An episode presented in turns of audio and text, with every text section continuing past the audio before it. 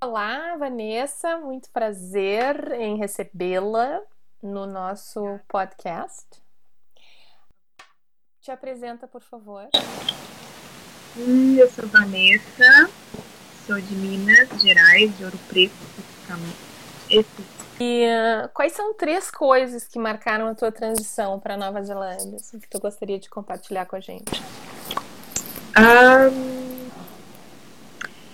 eu acho que uma importante um, coisa que marcou para mim é que eu passei por vários momentos onde eu tive o, o, o ciclo de reaprendizagem, né? Então eu me vi fazendo coisas que eu já sabia, a, que eu já tinha passado e que eu tive que recomeçar.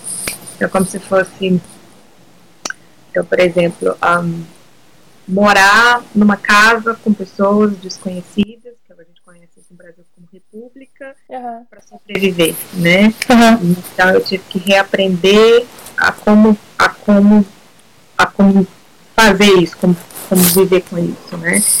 é, no trabalho, hoje eu estou num, num, patamar, uh, numa, um cargo aquém do que eu saí no Brasil. Então eu estou reaprendendo algumas coisas que eu já aprendi. Né? Eu falaria que eu tenho, eu tenho uma teoria que me ajudou muito quando eu quando eu enfrento isso, né? quando eu enfrentei mais no passado e me enfrento, mas, mas que ainda né?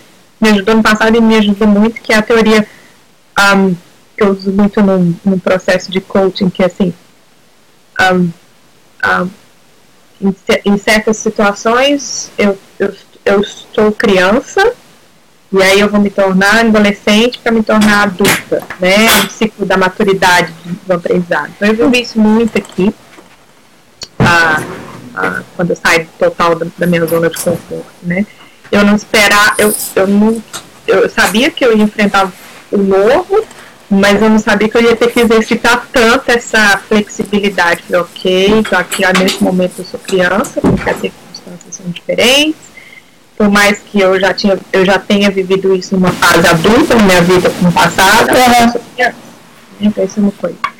Acho que a outra importante uh, coisa que eu, que eu compartilharia é viver com culturas diferentes. Né? É, Nova Zelândia não é o único país onde são uma, uma que seja nação né, de culturas, mas eu tive isso aqui pela primeira vez, é a primeira vez que eu, tô saindo do, que eu saio do Brasil. Então, você viver, eu tive uma casa onde tinha paquistanense, tinha é, Vietnã, do Vietnã, pessoa do Vietnã, tinha pessoa kiwi, tinha chinês e coreano. É. Então, foi super, foi super fantástica essa experiência de viver com culturas completamente diferentes. É, legal. É, acho que uma outra coisa que eu compartilharia é que demorou um pouquinho para eu, eu deixar de me sentir estranha. Uhum. É, por, por alguns momentos, por alguns meses, quando eu cheguei aqui, eu estava vivendo situações do tipo assim, nossa, não sei nem mexer nessa máquina de tirar dinheiro, ou máquina de, de comprar refrigerante. E é uma máquina igualzinha que tem no Brasil, ou menos avançada do que no Brasil, mas só pelo fato de estar no exterior, você cria aquele fantasma, né? Então, uhum, é o fantasma de estar no, no mundo desenvolvido, que tudo é tão muito diferente, né? Então, uhum, uhum. Quando eu caí nessa real, eu, eu deixei de me sentir estranha. Legal. E como é que tu te sente em, com o uso do inglês? Como é que tu te sente quando tu te comunica em inglês? O que, que é mais fácil, o que, que é mais difícil?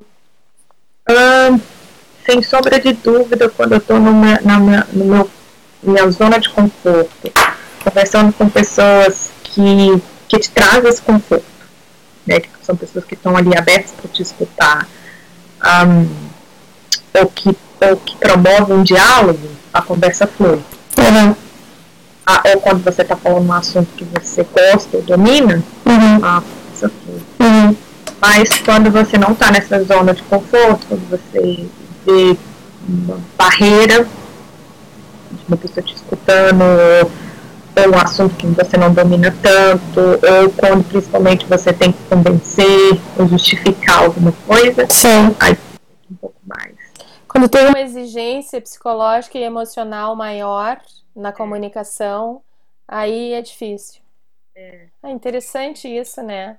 E isso é uma coisa muito difícil de, de vencer, porque não é uma, não é uma habilidade linguística pura e simples, é uma coisa do, da nossa totalidade, né, Vanessa? Isso é muito interessante.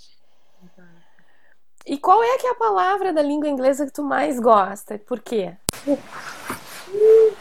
Eu diria que tem, tem várias, mas tem uma palavra que ah, eu gosto muito de escutar, que é o awesome. Awesome. Eu acho que é por causa, pelo, por ser positiva, assim. Aham, aham. E é, uma, e é uma palavra completamente diferente com o português, né? Por exemplo, você fala perfect, você lembra um pouco do, né, do português. It's brilliant, você também lembra do português. But awesome, it's different. Eu acho interessante, awesome, é, a- na origem, awesome é uma coisa que causa espanto, é, porque O, A, W, E é temor. É um temor respeitoso. Eu não sei se essa vai ser a tradução exata no dicionário, mas é isso que quer dizer, assim. In awe é em, em espanto, temeroso. Então, awesome, no, no início, na origem, era uma palavra que representava realmente alguma coisa que causava espanto e temor.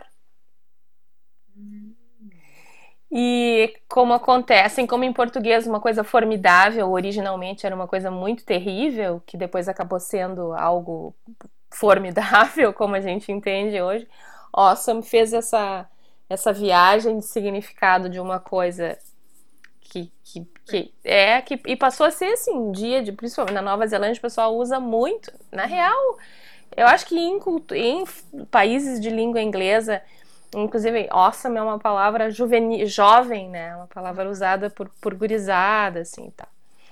Mas é interessante ver isso, né? Como que a coisa evolui. Que legal, não sabia. Então passei a gostar mais ainda da É. E mal entendidos, Vanessa. Qual é um mal entendido divertido para tu compartilhar com a gente? Ai, divertido, talvez. Eu não consigo lembrar agora, assim, divertido, porque teve, tiveram, tiveram vários e ainda tem até hoje. Sim, claro, claro. Mas ai, eu acho que um, um mal entendido que ainda acontece, que eu tenho que prestar muita atenção, é o tom da minha, da minha comunicação. Ou às vezes, ah, ou às vezes eu não dou um tom, a entonação de uma pergunta, ou, ou não é uma entonação, ah, a minha entonação às vezes ela não é ah, ah, tão, tão tranquila, tão. a- Às vezes eu dou, eu dou a entender que eu tô, tô, tô em- naquele tom imperativo. Ah, sei. E é isso, e isso é uma coisa que, que, é- que eu vejo às vezes o mal entendido. assim. Entendi. E aí, ah, aí eu tenho que voltar e refazer minha frase. Não, mas eu não quis dizer que eu tô te mandando. Não era uma ordem. Não Aham, é uma ordem. aham. Vanessa, que conselhos tu dás para quem quer sair do Brasil? Ah, ah, nossa, são. Primeiro assim, idade não é barreira, né? Eu acho que eu, eu posso ser um exemplo, né? Eu eu não vim pra cá jovem. Tipo, acabei a universidade e vim pra cá, né? Eu vim pra cá depois de uma carreira bem estruturada, é, apartamento comprado, ah, então vim pra cá com 35 anos. Eu acho que idade não é um, não é um entendimento. O outra, outra questão é. ahn, eu não vim para cá também com um plano muito estruturado. Tem um lado, tem um lado negativo, porque no começo eu passei por alguns desafios que eu, talvez eu não precisaria passar se eu tivesse planejado mais. Uhum. Mas também eu vejo muitas pessoas planejando, planejando, planejando e não fazendo Sim. né? Eu acho que o planejamento que eu daria, que eu sugeriria era é, o inglês, sem sombra de dúvida, planeje o máximo que você puder. Você não vai sair daí, você não vai sair do Brasil fluente, mas prepare-se para vir para cá com um nível mais avançado, para você, pra você sofrer menos. Um planejamento financeiro não de longo prazo, porque isso não existe.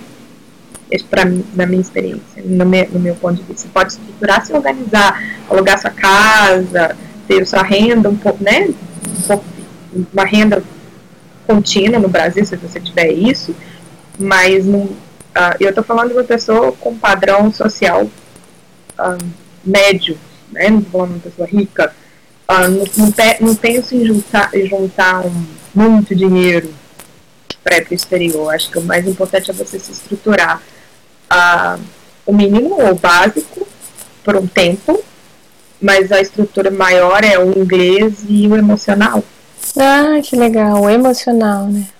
É, eu acho que é emocional você precisa, né? Você sim, precisa. sim, com certeza. Flexibilidade, mais da resiliência. Uh, você se conhece. Uh, o, o, sair da sua zona de conforto te traz um, conhecimento, um autoconhecimento gigantesco. Gigantesco, é verdade. É verdade. É. Aprender uma nova língua, né, professora Cristina? não é aprender o, o abecedário e a gramática. Não é. O pessoal acha que é, né? Mas, puxa vida, não é mesmo. Se expressar, né? É um outro jeito de pensar, né? De pensar e de se expressar. É. Que, que mais, Vanessa, assim, como para finalizar, o que, que tu gostaria de compartilhar ainda com quem está com esse plano, quem está considerando sair do Brasil? Tente. Vá eu acho que, que, que, que é, o, é, o, que eu falaria. Uh, vá e se por acaso não quiser ficar, volta e volta com os braços, com, com o peito aberto e, e utilize a experiência vivida que seja de um ano, cinco anos, sete, dois anos, seis, mas, mas dê um prazo pelo menos de seis meses. Então, Sim, né? é, claro. É, mas venha, venha e viva né? E é, me viva. E pode vir sozinho, não precisa ter outra pessoa. Ai, que legal. Mas se você tiver família, namorado, parceiro, é, né, parceiro, seja o que for, venha também, mas tiver com a coragem, o emocional e a vontade. Acho que é, é aquilo, né, Cristina? Quando a gente quer alguma coisa. Um, a gente faz. O que vem são então a gente maneja, né? É isso aí. É. Nossa, nossa, adorei. Assim, foi muito legal a tua entrevista. Muito obrigada. Tô louca para botar no ar já. Tá bom, querida, muito obrigada. Foi um prazer falar contigo. Obrigada por ter participado aqui do nosso podcast. Falou. Ok. Tchau.